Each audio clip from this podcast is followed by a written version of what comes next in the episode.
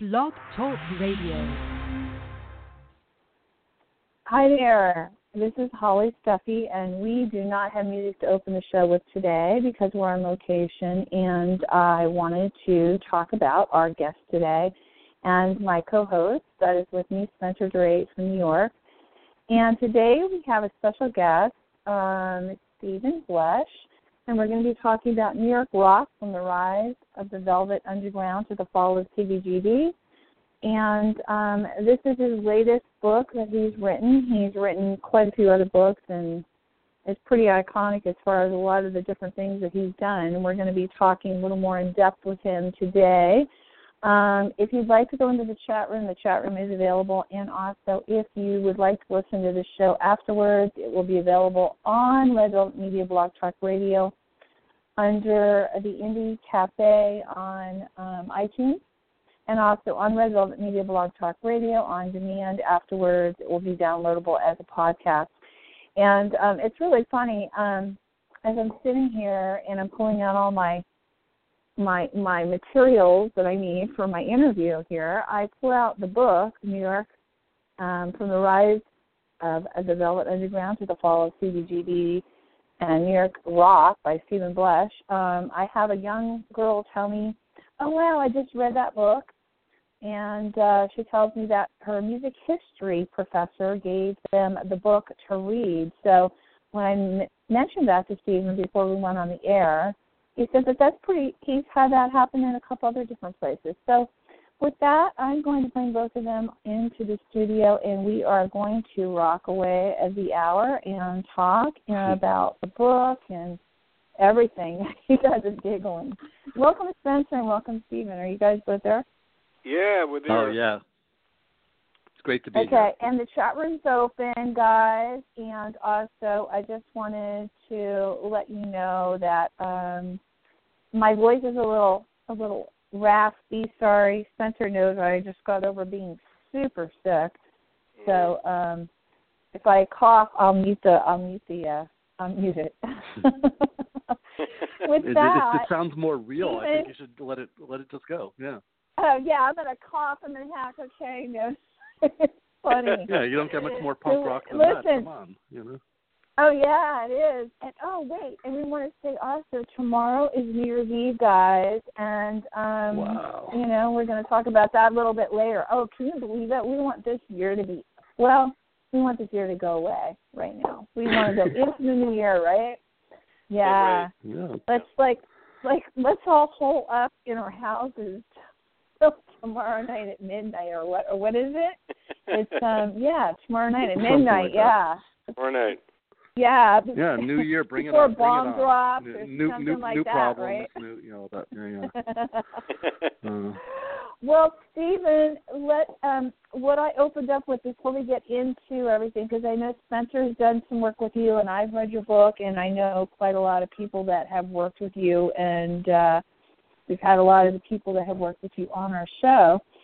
Um, I'd like to ask you what you thought about my opening um, comment about the fact that um, a young girl was given your book as a reference for um, music, a music history class. What do you think about well, that? Well, I have t- I, I have two views on it. One of them, I'm flattered, and I want to thank her teacher. The other side of me thinks you're sending your kid to Brown University. How much is that costing? And you're giving them a class I know. my book. I know. But, um, Isn't that it. great? I'll, take it. Yeah. yeah. I Sometimes I, know. wonder. And like, I, said- sometimes I'll hear from kids. Sometimes I'll hear from kids, and they'll be like, "Oh, I'm writing my doctorate on hardcore after I read American Hardcore," and all I could say think is like, "Did your parents pay for that?" You know? oh, you're funny. Oh my god. Steven, what's your Hey, website but- real quick? Let's give that out. I think it's stevenblush.com, right? yes, correct. Your you can learn your, all your sorts website. of I secrets just about want me if you go there.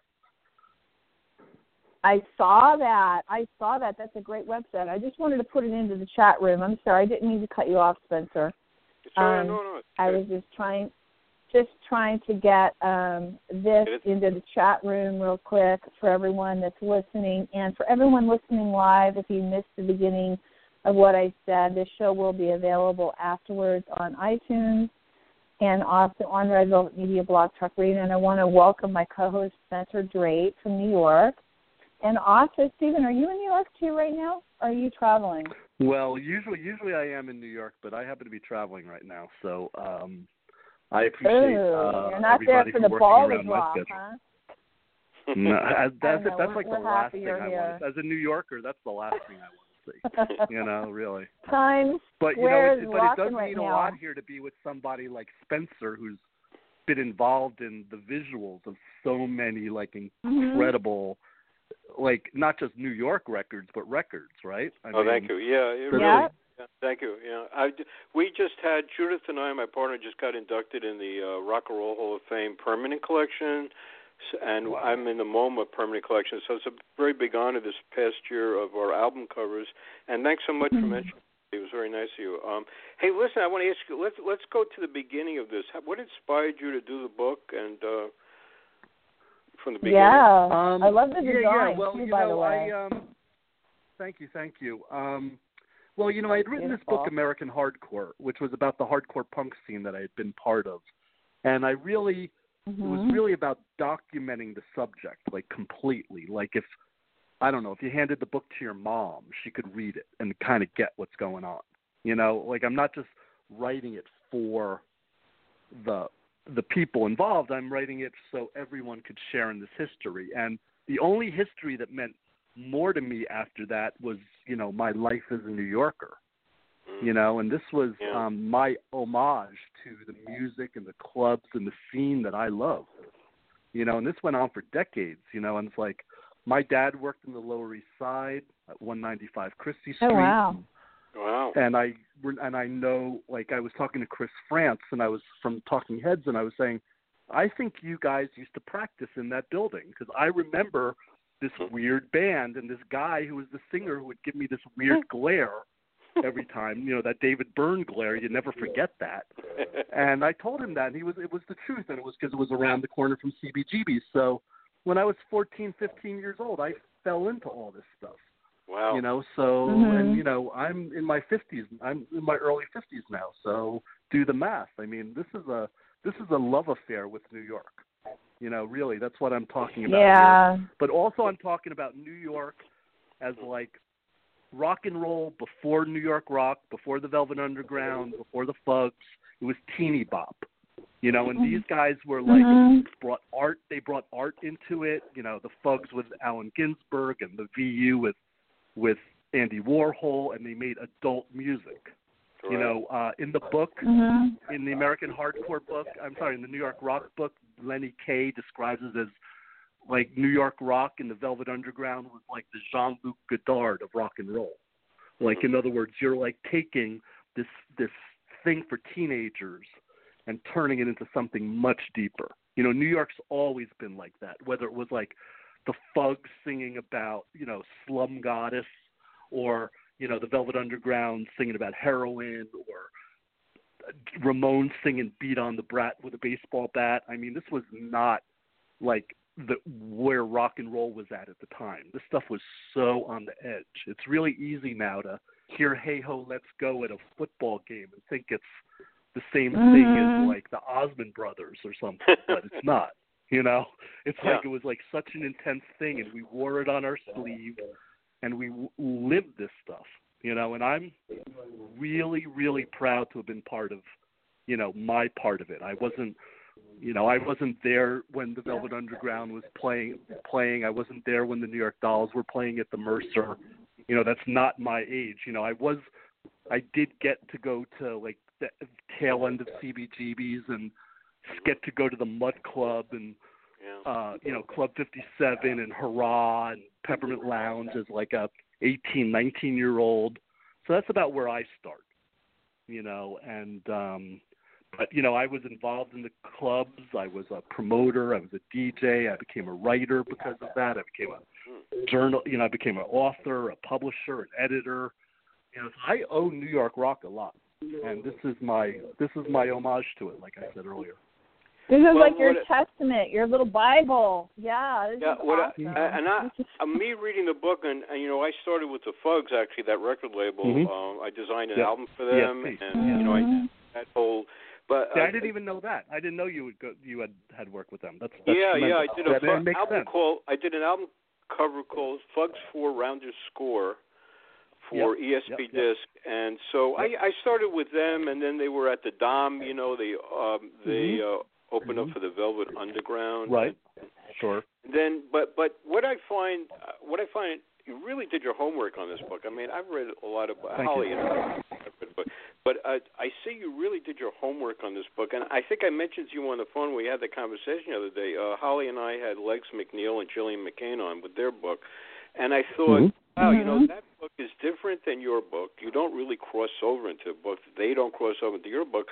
But it would be a great volume one and two, like must to get books. If anybody wants to get a a cultural book on rock and roll in the New York in the New York genre or whatever you want to call it from the beginning, both those books seem to be uh, uh, you fit into their thing and they fit into your thing in some way. It's like a volume one, volume two, and Yeah, that's amazing because you know we are from different generations. You know, in Yeah. music, the yeah. two of us, but it's like kind of arrive at similar conclusions, and that's a great book for what it does. Mine's a great book for what it does, and Yeah. I'm, you know, I love, I love their book. You know, I love my book. So I think you, I think you uh, bring up a good point there. I mean, I think these are like the, the um cornerstones of of the New York rock history. The book. Yeah, exactly. Both know, of your like and you bookend- did your homework on this book. I mean, every time I go through it, I'm thinking, well, did you miss somebody, or you? And I know it's hard to do because it's like saying, Yeah. well, what are your favorite album covers to me on MTV? And I say, what? But you know, when you when you did your book, I'm looking through the names, and I you know I know the names Yeah. like you do, and I saw you really put the all those names that had to be in, in this book. It's like when I Judith and I have done like 21 books, and the first time we did a book, someone said, "You have to put in a book the must things, the things that are Yep. really important." And I've got to tell you, you did this with this book. You really have Thank you. everybody in it that must be in it. You know what I mean? Yeah, and you know Yeah, what? It's, that's they're in there true. because their That's work's very so true. good. Their work's Right so home. good. Mhm. It's, yeah, I'm not writing about Yeah. it because I'm like, yeah, I need to have those people in there. But I mean, there's a few people. At a certain point, I took out a, a certain tier of bands because it's like, Hmm. oh, they played CBGBs a couple of times and they made a demo tape. Right. You know, that's not really what I'm talking about. You know, so but anybody who really, I think, made an impression. I guess made an impression. I think that's the that that was the that was what got him in the book. And you know, again, you know, I was Mhm. a kid in the crowd. You know, I was just somebody taking mental notes, and you know, maybe I take maybe I took good mental notes because I remembered a lot. And there were certain drugs I didn't take that other people took, so that probably helped with my memory. but, Yeah, um, no, that's but I- awesome. you know, I wanted Yeah. to ask you a couple things really quickly. Um, Sure. First of all, the cover is awesome. I love the people that you chose to be on the front. Um, terrific. it's if you can see this, it's great. It's just really great. And also, I wanted to say that not only um, this book here, you've also um, written a cult classic, American Hardcore, American Hair Metal, um, 45 Dangerous Minds, and Lost Rockers. And you also wrote and co-produced a documentary, American Hardcore, based on your book. So Correct. not only that, you were an editor and publisher of uh, the award-winning Seconds Interview magazine, and uh, it says you live in New York, but we know you're somewhere else. So, know, I wish I wish I had some great stories, you but. I'm like uh I'm in Vermont right now and I I'm not really even into Ooh, it. Oh, I but, love Vermont. Is it yeah, snowing? well I like it too. I heard Maine's yeah, supposed snowing. to get That's- a lot that's- of snow. yeah. Yeah. There's a lot of snow up here. Um, and I'm just being a good a good dad taking my family on a vacation, but uh, Oh, I Oh, would I choose hear other ya. places on my own. Yeah. I wanted to Not ask really you like I'm not like I'm one not like Biff at the ski lodge. Yeah. Oh, I hear you. I want to ask you about one chapter in the book, if I may. Um, Sure. the Here Today, Gone Tomorrow, The Fall of CBGB, Ed, End of the Century, Hilly Kristal. That whole chapter is just so interesting.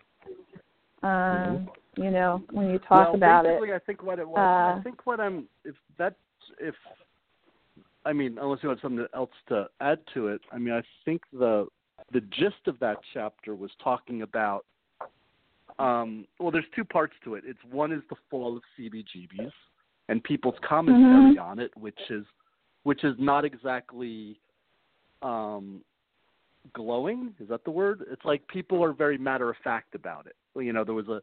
I think a lot of the people kind of felt like CBGBs was this incredible club in its time and place, and by the 2000s, it was time for it to go. You know, um, and Mhm. the other part of that chapter, which I think is really key, which fits in with what I just said, is that New York is all about change, and New York Mhm. is all ever changing.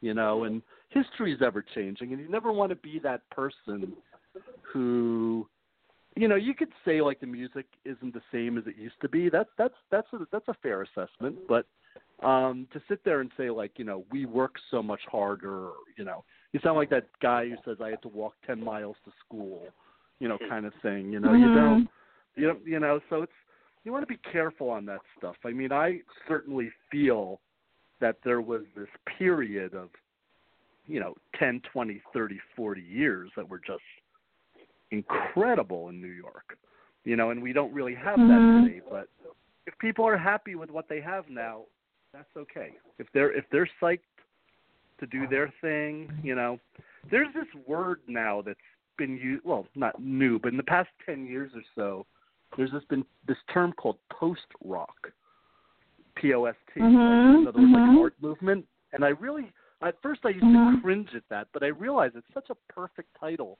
It's a perfect framework for what's going on right now, which is it looks like rock and roll. It kind of has the feel of rock and roll, but it's not what went on in the 60s, 70s, 80s, and 90s, Right. right? So it's like a different thing. So it has the trappings of it. You have people have a good time. There's crowds. There's interaction with the audience. There's commerce being done, but that doesn't really mean it's the same scene. So I'm capturing Mhm. like in a bottle. My my my book is really very much like, you know, capturing this rare period that happened and it was below 14th Street in Manhattan that you had this mix of not just it wasn't if you think about rock and roll, like the, the tr- traditional rock and roll band is like four dudes in a garage with a six pack. You know, New York was way Mhm. different than that. New York was like artists and poets and sculptors and you know theorists all making this music and it was on a whole other level. You know, it was like it was conceptual. Mhm.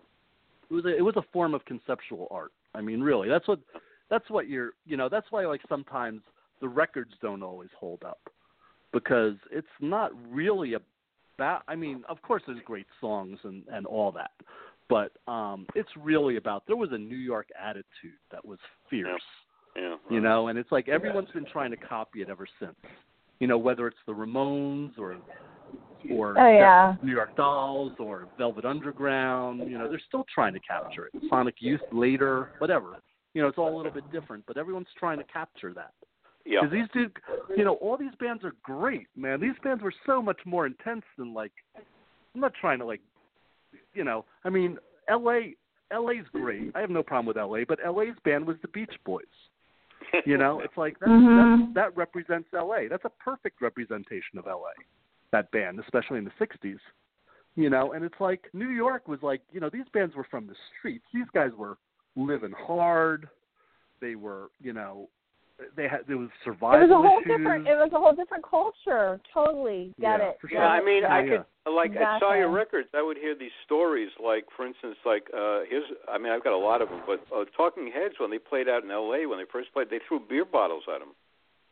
I could see that. Yeah, I yeah, totally because they didn't that. relate 'cause- to it, right? Uh, LA was a totally uh, different culture. LA was a totally different culture, right? And and and they couldn't. Mm-hmm. I mean, a- as we accept, by the way, going across the continent, the LA groups. You know, it took a while for us to accept certain groups that come in. Oh, across. of course. Yeah, yeah. No, yeah, yeah. It took forever for New York to accept LA, San Francisco. Yeah. Um, but you know, they were living like a different thing though. It's like Yeah, yeah. and I'm not taking away from any of those bands because I like them all, you know. But I, Right. I'm just saying that like New York was uh, so intense at the time. You can't tell me that anything was more intense than New York in the '70s. I mean, I mean maybe there was. Well, I that's mean, I why- mean, maybe like you. Steven, that's why they're giving your book out for music history because they think that Yeah. it definitely covers the music history part of it. That's right. I mean, um, it it. really, it this really is, yeah, does. the music and the I know that musicology of this book is so severe. The the musicology of this book is top notch. I mean, I have to say. I mean, I like I, mhm. you know, I I have a I mean, this book took took me better half a decade or more to write. You know, it's like this took me a long, long Mhm. time. It took me a couple of years just to figure out what the hell New York rock was. You know, I like had to like sit there. It's not Yep. just the bands. It was like I had to figure out the, all those chapters you're seeing. I had to figure. I had to figure out like where does it start, where does it end. You know, and I started with the Velvet Underground. You could say it starts with the Falls. You could say it starts with the Blues Magoos. You could say it still goes on today. You know, but Yeah, I mean- I mean, you that got- there was this there was a very mature like version, intense version of rock that happened like as I said, below 14th Street. It was subculture, and it was the it was the it was it was it was this cross collision of art and and commerce and painters and poets and musicians and all these people making rock and roll under like craziest of conditions. Yeah, you know, I I think that this book must have really, what absolutely was a labor of love for you because I can see that you really really got into it. And I really like the way that it's formulated, the way that it's done, where you Broken go through up. everything. And I love the back. I love the back of the book because it really gives a lot you. of references to different things, which is Yeah, great yeah. because academically, you know, uh, you know, for people that are reading it, like you, where you got sources, it's really Yeah. great because you give people sources, and then people can go there and they can actually look at it. So, you know, my next Mm. question to you, um, Spence, I want to ask him is, uh, what are you currently working on? Um, well, you know, I was just bagging on Los Angeles for a second, but I am working on a LA rock book. Um, I spent a lot of time. Ooh. Uh, I was there. I Great probably idea. saw about a hundred shows in Los Angeles, which probably makes me pushes me toward the top of the heap. And I always loved LA bands. you, you and I New both. You and I both. Yeah. Yep. Yeah, yeah. And I was like, you know, even when. I was in when I was into hardcore, it was like I totally related to these bands coming from the Southern California suburbs. I mean, I got- I got all that stuff. Mhm. So I love, lo- you know, you know, and see, here's what I've noticed about LA. LA culture stinks, but LA subculture is great. Mhm. You know, like when Mhm. it's teetering underneath, when it's like angry and like volatile, it's the best. It's better than New York even. But but what's commercial LA kind of stinks. Right. You know, that's you know, Yeah, LA, that's you know, true. it's the Eagles, it's the Eagles and and Fleetwood Mac on one side and then it's like Black Flag and MD and and NWA and like all that stuff on the underbelly, Right. Right. Right. you know. I mean, you So know, Well, know, you you, know- could, you know, I was That's thinking, Steve. Steve, you That could is do a ser- you could do a series of books on the different cities. You know what I'm saying? Because yeah, have, I'm I've I've certainly I've considered that, Spencer. Um Absolutely, Um, like I Nashville those are the has only its two I, own I think different these are the only two I could write about. Mhm. These are the only two I could really write about. Mhm. I've spent a lot of time in San Francisco. I've even a comp, you know, I I know all the music and stuff, but I I kind of feel like I don't know. You may one day I may have this book on San Francisco and London too, right? But I, I You don't, Exactly. should do I don't know if that. I'm the guy for it. yeah, you don't know where you're going to go. You really don't. I mean, it's up to you. Yeah, I don't float know. along I in think life that- and see how you feel. That would be, be that brilliant be my if you very did a well. book that could on very well be my feature. hmm Yeah. No, I'm very I because think- I'm very I much think- understand this thing about like music is created by the culture it comes from, Right. right? That's what I talk Mhm. about at the front of the New York Rock book. I'm talking to you Mhm. about like the attitude and the streets and the drugs and the gent- the neighborhoods and the kind of people and the scene and the sound and you know so that's what you know it was very difficult to make something to explain something that I think we all know, meaning us, you know, being fans of this stuff. Right. Um, but it was very hard to articulate it. You know, like how do you explain You know it what? in a way that the insider likes it, but yet Yeah. like somebody who doesn't know the subject understands it. right. Mhm. So I had to find I had to find my voice and all that. But um I'm very happy with the book. I mean, St. Martin's Press, you know, they did such a good job with the edit. I mean, they Yeah. really my, Oh, my yeah. my sentences are so much better because of them. Mhm. I mean, you know, so I um you know, I'm just out here like promoting this thing like crazy. You know, I did seven appearances. Mhm. The book came out a little over 2 months ago. I've already done 7 appearances. I have 7 more already. I have 8 more already tabled for next year and I've just gotten started. You know, so I'm I'm going to be out here. I'm going around the country. But you were telling me you're going to be at the public library, and I think that's really cool in New York. Yes. That's a big thing. That's my first Yeah. book. I, I was brought into the public library. When your book is in there, it's sort of a whole different ball game. Uh, tell Oh, us about sure. some of the things you're going to be doing in New York, which I'd like to know about. You were telling me about, sir. Oh, for sure. Yeah, I have um well, I I have about eight appearances all around the country coming up, you know, from Book Soup in LA and you know, records in San Francisco, but back in New York, um there uh, first of all, I'm doing uh January, February, and March. I each have a New York event for each month, hmm just the way it turned out. Mhm. In January, there's uh, there's this great store in New York. I saw Slash from Guns N' Roses wearing their T-shirt, which I know will help them a lot. But the store on Clinton Street is called Scumbags and Superstars, and they, and Uh-huh. they have and they're kind of like a they're like a they're kind of like the new version of a St. Mark's Place store. Like they sell rock and roll clothing Mhm. and wow, buttons yeah. and all That's- that kind of stuff. So I'm gonna have um Ian Lloyd who sang Brother Louie, you know, Mhm. Louie Louie Louie Louie Right, right. from from 1972 is it? Stories, Oh, yeah. Stories Brother Stories Louie, is right. which um so uh he'll you know, he'll be playing and uh I'm going to be speaking. That's great.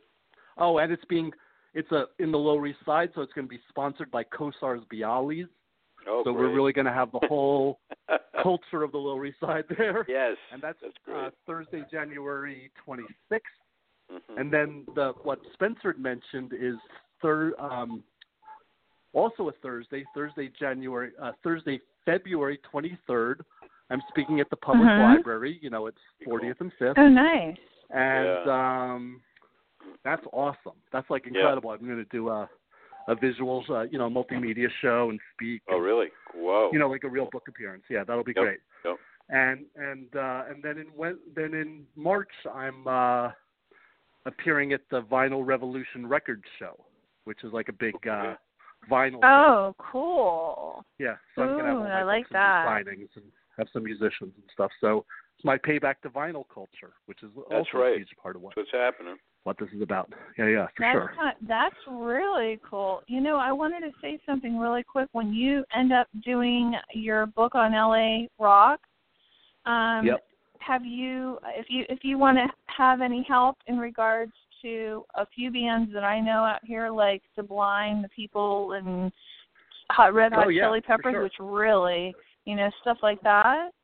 Definitely Oh, yeah, um, get in great. touch with me because I can um, definitely get you in touch with the people that were there and you know the people that played out here and are still playing and also Yeah, no, that San would be great. I would, I Francisco, would there's a big yeah, That would be movement. great. Yeah, yeah. I know Okay. a lot of people that you just mentioned. They were my they were my Sublime would be neighbors for a yeah. long time.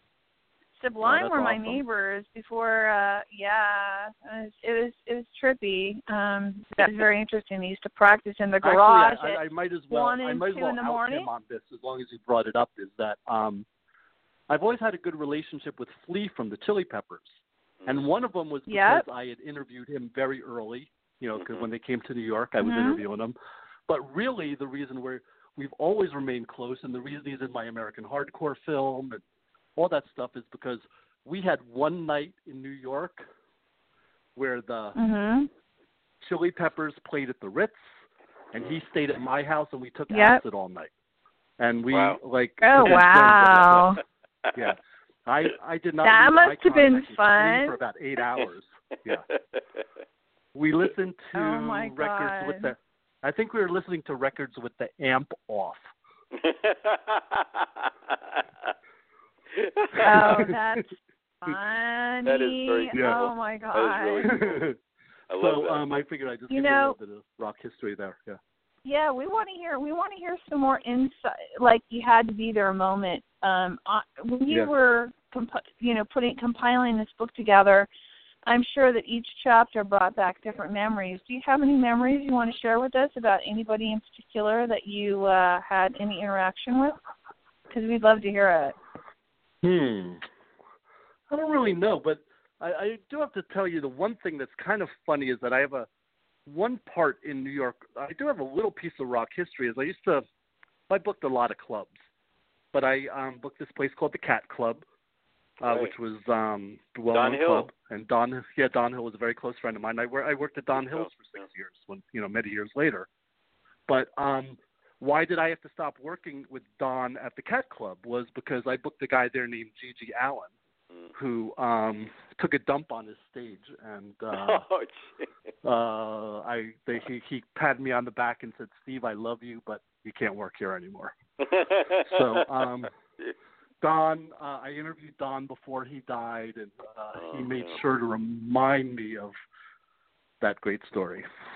So uh yeah, yeah. I don't know if that's quite what you were looking for, but I, there wasn't like any like great stories of like like uh although I do have to say is like um when I was talking to Dick Manitoba from the Dictators, Right. who was always a huge influence on me as a kid, hmm uh he he reminded me of where we met, which was when the Dictators had opened for Blue Oyster Cult at at the Asbury Oh, Park wow. Convention Center. I'm really dating myself here, but I was about 13 years old, Mm. and I sat out there for like two hours and waited for a Blue Oyster Cult autograph. Oh wow. And they just blew right by me, like these little short guys, like just blew right by me into their limo. Mm. And what I always remember was uh Manitoba grabbing my Blue Oyster Cult records and him signing them all. Wow. Oh, that's great. That's That is really good. that's great. And by the Yeah, wait, 'cause by, I- by the of way, I have to, I have was to cut in on this. Di- uh, the Dictators are playing tonight at Bowery Electric. By the way. That's right. Oh, awesome. I'm missing that. That's a that's a great moment in rock history. Yeah, Dick You're Taylor's at in the Bowery Electric. Vermont. You're in Vermont. Yeah, Real quick, I want trust to me. say, trust me. I um, know I know better everyone than you. I don't need to be reminded. Okay. oh no, I hear you, but you're you're in a beautiful area. I want to say really quick um, in the middle of the show that um, again, if you missed the beginning of the show, the show will be available on iTunes afterwards and also on Red Velvet Media Blog Talk Radio on demand. And again, today we have New York Rock from the rise of the Velvet Underground to the fall of CBGBs with Steven Blush and my co-host Spencer Drake. So again, I just wanted to say that really quick. And the chat room's open if you want to go into the chat room. And for everyone listening in the chat room, thank you for listening. And for everyone listening live, if you'd like to call in, our number is three four seven six seven seven one zero three six. And um, what else? Yeah, just move forward on this because I know Spencer, you you actually are very much involved in the punk scene as well. So I know that you can relate to a lot of what Steven's talking about. Um, I, how yeah, do you think- feel about this book? Yeah. I mean, I, I, s- you know, my big thing was I was from uh, after I worked at ESP Disk with the Fugs and many other great groups there. I went into uh, Mhm. Sire. So Sire hired me, and it was love at first sight. So I was working on everything for them, they, and Seymour loved my work. So that resulted in that. And I know I would hang out at CBGB's, and Hilly would always say, as soon as I came down there, oh, okay, Spence, come on in, you know that type of thing. It was because if you were involved with anything in that era, and Hilly knew about you and respected you or your record label, you're always allowed in. There was no, you know, that was it to see the. And I saw a lot of stuff there. I mean, incredible, incredible history of our time. And I was in that whole thing, and I had interactions with like Dead Boys and Ramones, of course, and other great groups and Talking Heads, and um, but you know, it's like it's like uh, the thing I got to repeat again is that this book really captures that whole feeling. I mean, for me to be part of that whole era and know what was going on, um, it's uh, and to open and to look at this book. Um, I give it five stars out of five stars because uh, Stephen has captured that feeling and also, I think it's very important the quotes in the book. The quotes from everybody in this book, although they're all obviously different, captures something of that era. Makes you want to keep going into reading this book. Keep keep on going, you know, through the chapters, because it, it seems to be a whole overview of something you know like a must read for me. I mean, that, I I call it the must read book from my life. I mean, it's one of the books I will always have on my shelf. I'll always tell people about. It's but you know, not many books are like that, right? I mean, there are books that put out a lot, but it seems to have that. No, this is a pretty heavy yeah. book. Yeah, yeah, it is. very it accurate is. information. And, and I, I just have to say, it means so much coming from the people who were there. Like, I mm-hmm. really don't put much stock in like somebody who wasn't there tell me that it was a good read. I mean, I appreciate it, Yeah. but to come from the people who were actually there saying like, "Hey, you captured it," that is beyond words. And that's me. and like I said, you know, Spencer's done so much great work. Thank you. So uh, as nice part of this, Thank you. yeah. So it's like And we have a we know, have a and I'm just camaraderie you know, at the it's end of our truth, life yeah. right now, Stephen. You know, we have a really Yep. strong camaraderie. yeah, yeah. We couldn't it's wait good to have though, you man. on the like show. I mean, real. this book. yeah, Holly Holly wanted to have you book on I- too. I mean, she's uh, she sees the light. we were we were very very excited when I got the book. I was reading it and I just was like blown away at some of the stuff and it just like gives you so much inside information on people just to understand them more and also the whole intention, you know, of the whole thing with the book. Um, you know, I Mhm. think there's a lot of love there that you put into this. I can see that you really loved what you were doing and um you really talked about each person very in depth um and really brought out a lot of the things, you know, that really yeah. was intense. Um and it was and it was really hard to like just you know try to not make this Mhm. an encyclopedia. You know, it's like it's a story. mhm. You know, it's like it's like there's a It's beginning not an and there's end. encyclopedia. Yeah, yeah, No, it's there's a not. narrative. Yeah, Exactly right, Holly. yeah. I mean, it was like how Definitely do not I? Because there were there were a bunch of bands that did get cut. You know, because it was just starting to read like okay, like that band. Like I said, oh, this band played at CB's, they played at Max's, and they made a demo, and then they broke up. Right. You know, that's Yeah. not a story. Mhm. It's not really a story. You know, That's right. so you know, but these bands, like you know, like you guys are talking about, these were the ones who made it happen, and you know, a love for them too, because it's like it was so hard to make rock and roll in New York. I mean, there was a veneer of it being huge, right? Right, Mhm. Spencer? Like the veneer, That's like true. The, the the way people looked at it Yeah. was huge, but living it was a whole other story. Right. You know, it's like it's much harder to live it than to be this illusion, be an illusion of what it is. I mean, you, You know, this it's like- I'll give you one example. You got a group in Cycle Sluts from Hell. I love that group. Yep. I mean, Yep. I mean, they're in this. And I said, you know, you've got to know your stuff to put groups like this in names. The the names that really are. And that that's really grabbed me too. I mean, you've got the certain groups in there that are like, wow, you really have to know these groups. You and I could see what you mean. I mean, there's certain groups that were like uh, hit and miss, right? And then you get Yeah. your really uh, profound groups that you really have to know, and you have them in this book, and uh, uh, they're very important. You know. And also, like you know, when you're in New York, you have this, you have this vibe of like you're going to take over the world. Like all these bands had that. Like I'm going to be like, you know, we're going to be the biggest band in the world. So the Cycle Sluts from Hell, like good example. It's like they had the New York attitude. They hung out Yeah, with right. You know, they ran the Lismar Lounge. They hung out with the Hell's Angels. They were hot girls. right. They were like had attitude, but and they were like, and they were at the top of their world. But Right. that world doesn't always register with the rest of the world Right, it's true. right? So it's Exactly um right. it's hard being a New York band. You know, it's like you're you're distracted by so much. Mhm. It's so hard to make it. Like you're none of these bands were mainstream. I mean, That's it wasn't right. like Mhm. you know none of these bands were. I, I'm not even. I don't even know the mainstream group I'm thinking of. But you know, I was talking before about like the song titles and the lyrical subjects and you know, I mean, Blondie was almost like a a a, a different thing Mhm. because they kind of Right. like It was a it was almost like a pop and cult, wasn't it? right, Mhm. right, right. Yeah, they're, you know. Yeah, so so I mean, um, Sire uh, Sire Records had, you know, Seymour. The real story is Seymour. I'd walk in there and I hear something really. See, Warner Brothers, they were distributed by Warner Brothers, as you well know. Right. But But the Sure. thing that Warner Warner Brothers didn't like anything that Seymour signed. I mean, signed. He they did not relate. He was a visionary, right? They did not Right, relate to him at all. And they said, "What the hell are you signing the Ramones? Why are you selling the? Mm. Why are you signing the Rezillos?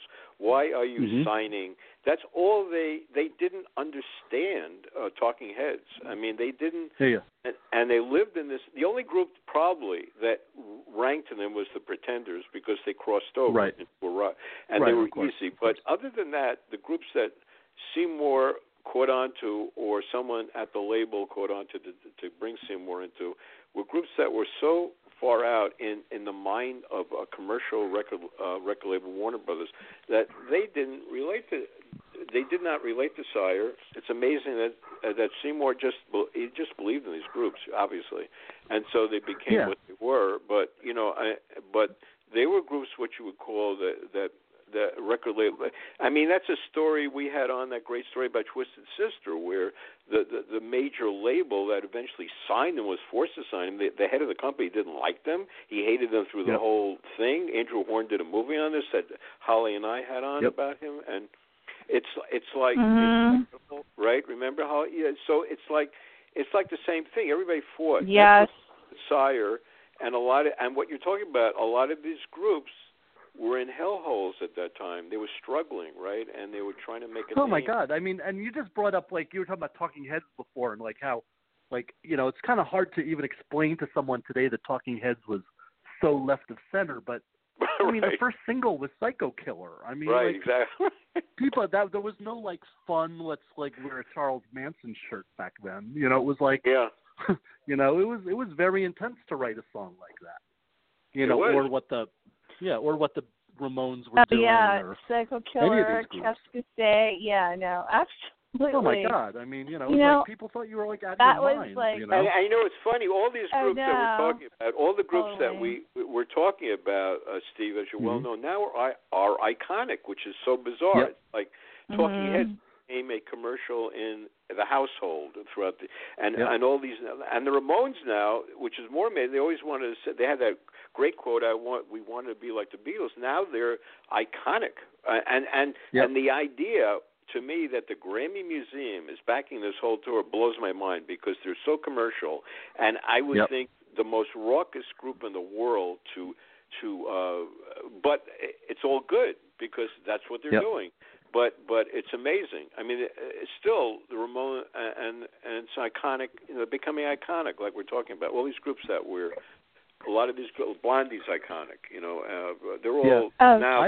think, totally. a whole different when I realm. when I when I wrote Mhm. this book, I realized like what I was picking up on was, um, it's like if you don't look at it like rock and roll, look at it like art, and Yeah. it's like these were the great pioneering artists, and I'm the book that's the art his, art history book that validates it all, right, right? right. and so- and that's what we're talking about here because these this was art. I mean, it's just the world's just kind of catching up to it now. People are starting to realize, like, you know, why do you think they worship the Ramones and all these groups? Because it was Well, I- art. I also I also statement. want to point out that your book is very important for this generation here. I mean, this is the most important thing we're talking about right now, probably. Yeah, is correct. that these Absolutely. young people understand what the music. I mean, we we Holly have people. You know, we have Holly and I have musicians on the show. We always talk about this that the younger generation Mhm. has to learn more about, right, Holly? Oh, About music. absolutely. Well, this book is one of those books that's out there right now that will be passed on to a younger generation. They'll read about all these important things and sort of And they'll learn. idea- let, let Yeah. them learn learn about the culture, right? Right.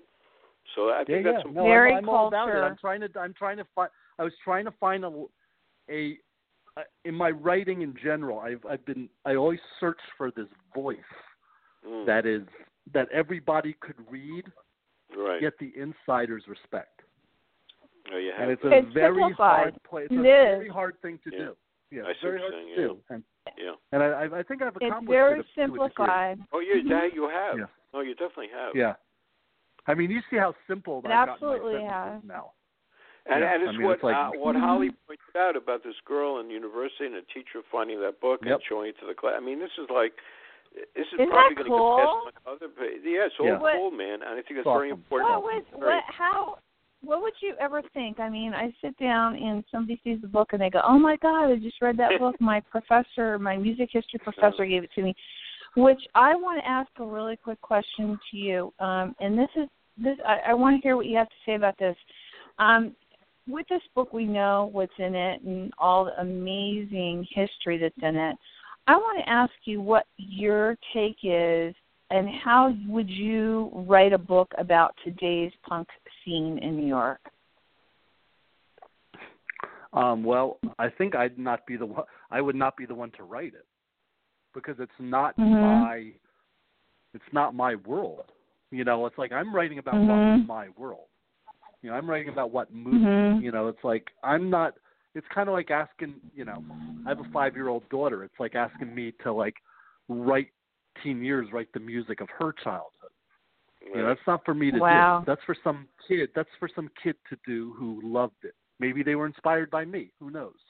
But I, I, I think bringing. I got to come in here because I spoke. To, I think we spoke on the phone about this. I, we had Jesse Malin on our show, which was a big thing, and Jesse right, right. B is reinforcing well, well, bringing back a CBGB form definitely, and that form of punk or whatever uh, raucous groups are coming and playing at Bowery Electric right now. So it's not like when people say, "Well, CBGB's died." It was okay, it died. Yeah. It's not here, but Jesse has picked up the ball. I feel, yeah. and has brought in a lot of the. Uh, look at the dictators are playing. You know, Jesse. You know, I, I, mean, Jesse and I are friends, but and because we're basically the same age, and you know, we're into the same stuff, and you know, yeah. he was into hardcore, and I wrote American hardcore, or whatever. But he, um, you know, I understand what he's thinking when he's doing it, and it's it's kind of a, it relates to what I'm doing. It's not the same, right. but it's like we love that stuff. You know what I'm saying? It's like yeah, yeah, yeah. Uh, you know, he's he's trying to bring back, you know, from his Green Door parties and his Coney Island High to now with Bowery Electric. He's kept that downtown spirit alive. He's the only single person who's done it. Don Hill was doing it before he passed away. Right and Don was a big influence on Jesse. Don was exactly. a big influence on me, of course. You right. know, because I worked with him for seven years. But it's like I love Don Hill. He was like a my Oh, me uncle. too. I mean, I, I, I used to hang out at Kenny's, Steve, all yeah. the time. Oh, well, there you go. There you go. Back Don was yeah, the right arm of history. uh, Pat, right? So yeah, I mean, yeah, I and, saw and, them. and Don would always be like tell you stories of like yeah. you know seeing the Doors at Steve Paul's The Scene for four Right, dollars. right, right. You know, like some crazy story like that. right. Or like you know, uh, Aerosmith opening for the Dolls at Kenny, yeah. right? You know, so exactly.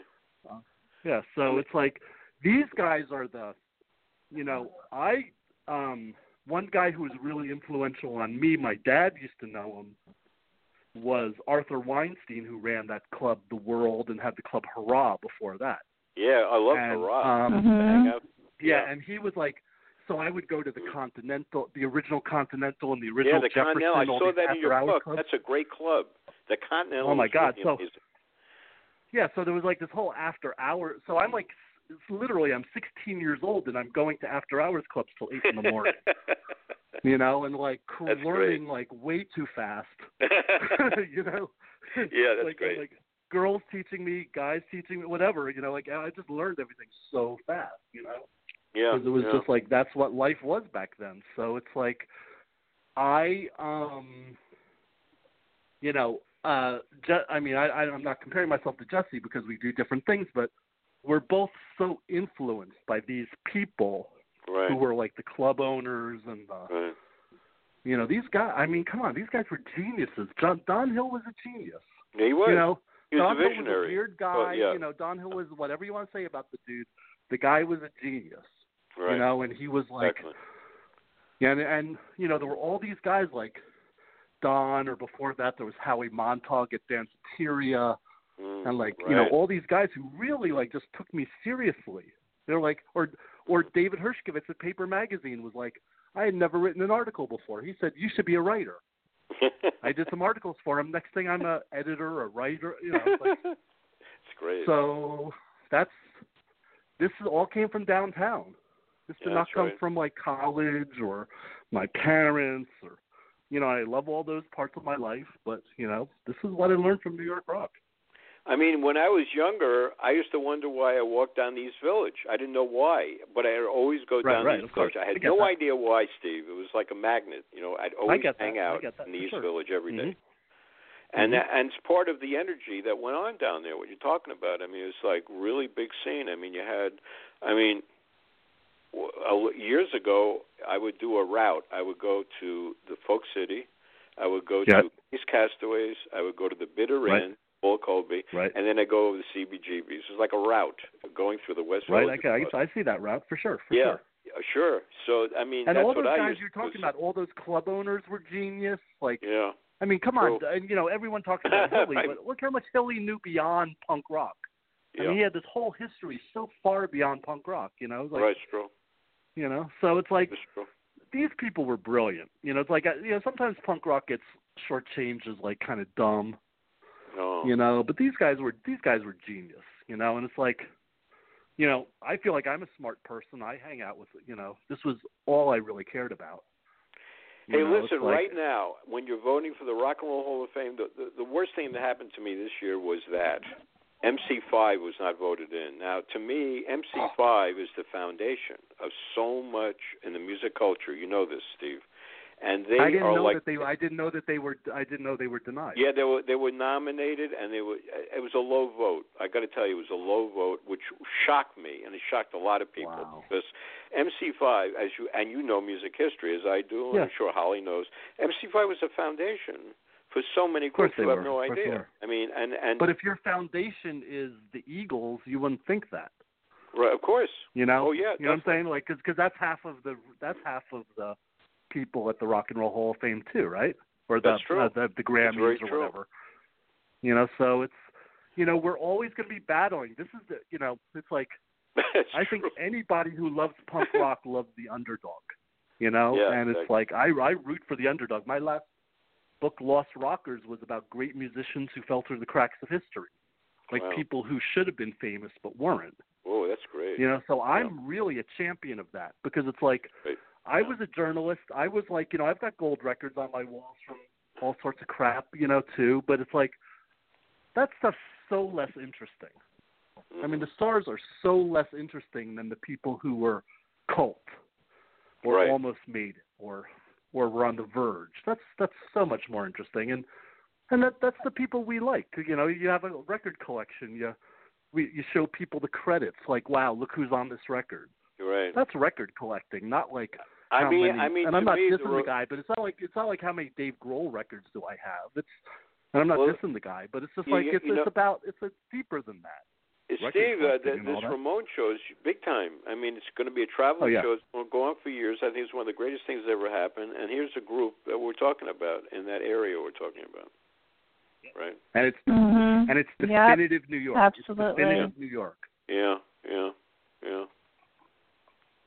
You know what So, we want I to mean- say about um I, what I'm excited about is um not to deviate away from your book here. I just want to say that when you do the LA scene, I'm interested to see what you say about the Roxy and the Rainbow and stuff Mhm. like that. Oh, yeah, those yeah. are Oh, iconic oh, yeah. rock and roll places, you know. You're right, and, Holly. Th- Those um, are big and then clubs. also, yeah, I mean, you know, I I can't tell you how many people I've seen over the years first time only like, you know, like Bob Dylan, you know, David Crosby and just you know, people doing private shows, Johnny Depp, you know, uh, you know, the Stones oh yeah, I mean doing that's like private that, shows that there. whole I mean, it's just like amazing, yeah. a whole and also, I'm not the guy, thing. and I I'm mean, not the guy who's going to be laughing at it, you know, because now you get like some punk rocker, nope. they're going to laugh at like Mhm. I I can't even think of the right person, but like not Seals and Crofts, but whatever, you know, it's like Jim Messina or something. Like I could tell you, Jim Messina Yeah. played in cool bands before he did that. You know what I'm saying? So I'm like, I'm not the guy who's making fun of these guys. You're right. You know, so so I'm and um, like Lemmy. Lemmy was another Yeah, one that's go. really There you go. iconic because they did that whole tribute to him up and down Sunset Boulevard. So that's going to be interesting. oh yeah, to that was talk incredible. About. And Yeah, then the yeah. NAMM Yeah, show out here, and who's at the NAMM Yep. show? Yeah, that's very Yep. interesting. I have all. I can't yeah, wait yeah, for I'm that. talking to all That's that going to be stuff. exciting. hmm Yeah, well, we I'm want to have you back and also, for that well, you know how to find me. when you do that. So, well, we do. What were you going to say? Yeah. I cut you off. What were you going to say? um, who knows? Are you there? Steve. Yeah, Steve are, are you asleep? asking me?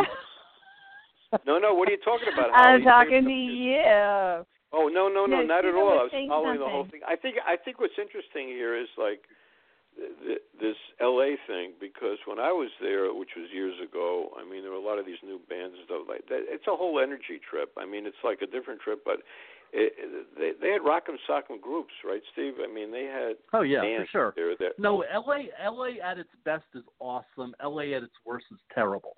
yeah, you know, right. I mean, and that's really what it is. I mean, LA at its best, I will take.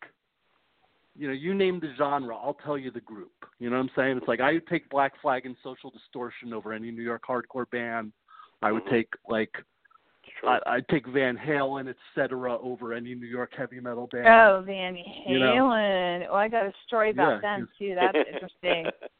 yeah. Oh, you know, we so gotta I, talk. I really yeah. like I, I you know, uh, LA rock LA is where rock really came to form. yeah, rock and But roll. But New York had something but New Mhm. York had something that was so much more interesting to me. New York I mean, I'm not special. taking them away from each Mhm. other. It's New raw. York, like the stuff that we've been talking about for this next hour is it's it's raw, it's deep, Mhm. it's intellectual, Mhm. like all that stuff that rock and roll traditionally isn't.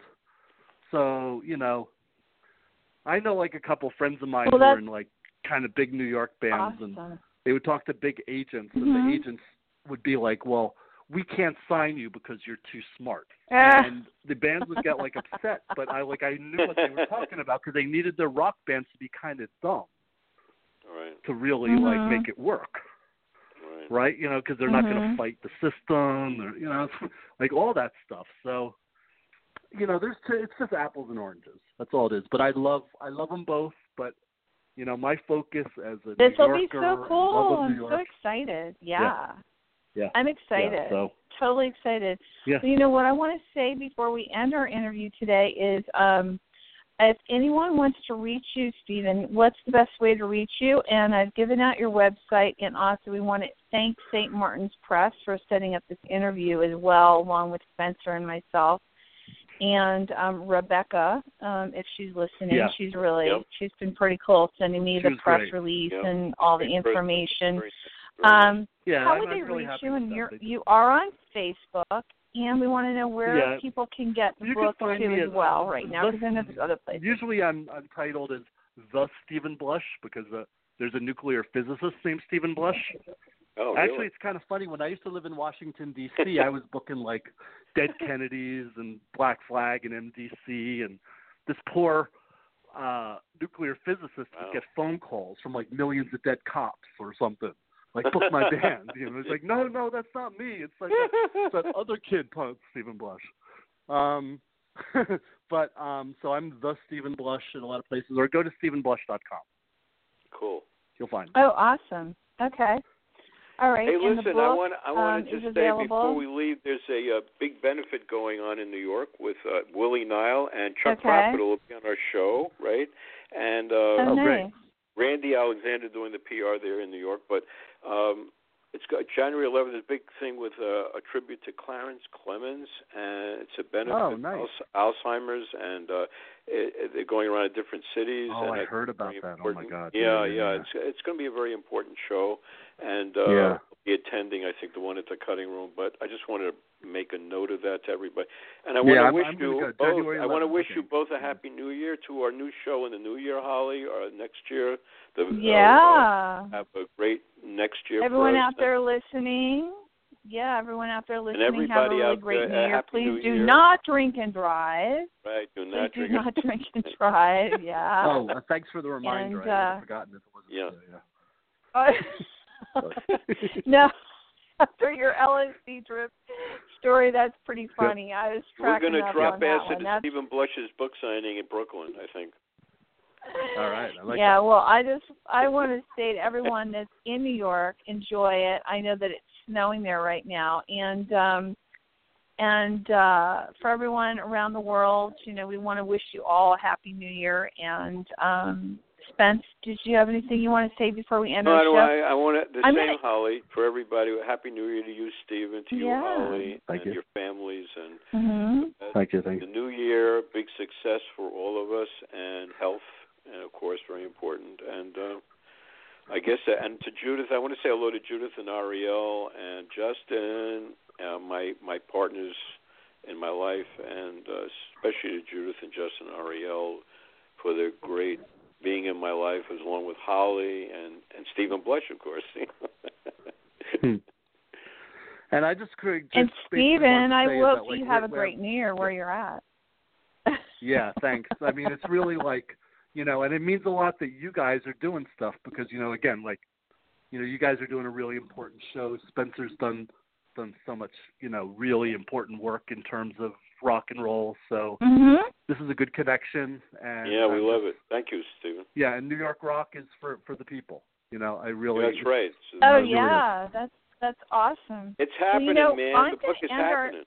I'm Thank you, You're thank gonna you. laugh, Spencer, because I'm actually gonna end the show with the song that we usually play when we do our pop culture news. Oh, okay. it's go not ahead. a punk rock song. It's not a punk rock song, Steven, but I think you'll Okay. appreciate it because it actually talks about yesterday's news. So let's talk about that being the new year. I hope you don't mind. It's a Rolling Stones song. Is that cool? Oh, bring it on. Love the Stones. because it's the only one that's queued up here in my uh, studio right Well, now, love and I want to say to everyone out there, listen. Oh, yeah, no, this is a great. This is a great song. We always play this, Steven. This is really funny. Spencer found Okay. a song. He says, "Oh, I got a great song for us to play in between when we do our pop culture news because we do pop culture segments usually on our shows." Yep. And when we play it, right. I'm usually dancing around the room and screaming because it's so funny and it's so 60s. And um I'm going to play it, even though it doesn't really kind of jive with the punk rock scene, but I'm still going to play it anyway because it kind of is like a way, a good way to end the year. Yep. And um. I do want to say before we end our show that um to all the people that we've lost this year, we wish all of them um safe yeah. journey to the next place Right. and Wow. um Yeah, yeah. we're going to make it through this year, guys. We're going to make it through the end of this year, Yes, we will. and uh, and uh, you know, just stay positive, and uh, let's. We'll see you guys back next year. How's that? That's right. And here you guys That's go. terrific. Hey, thank you so much, Steven and um, Spencer. I love you. Happy New Year, and Love you too, um, everyone listening out there. Yep. Yeah, and I also want to wish uh, my mom a um, happy birthday. Tomorrow's her birthday, and really? also Oh. it's Happy Terry's birthday. too. yeah, tomorrow's bir- and I didn't even know this, but it's my friend Terry's birthday too in the UK. Wow. So for everyone listening, happy birthday who's all ringing in the new year with your birthday. Um, happy day of life. And uh there you go. And with that, here Yeah, you thanks go. so much for happy having new me, year, guys. guys. It was really great. Oh, we love it, You're Steven. so welcome. Take care. Love you, Steven. Here you guys go. Take care. 2017. Let's do it. Woo! Who wants yesterday's papers? Who wants yesterday's goods? Who wants yesterday's papers? Nobody in the world.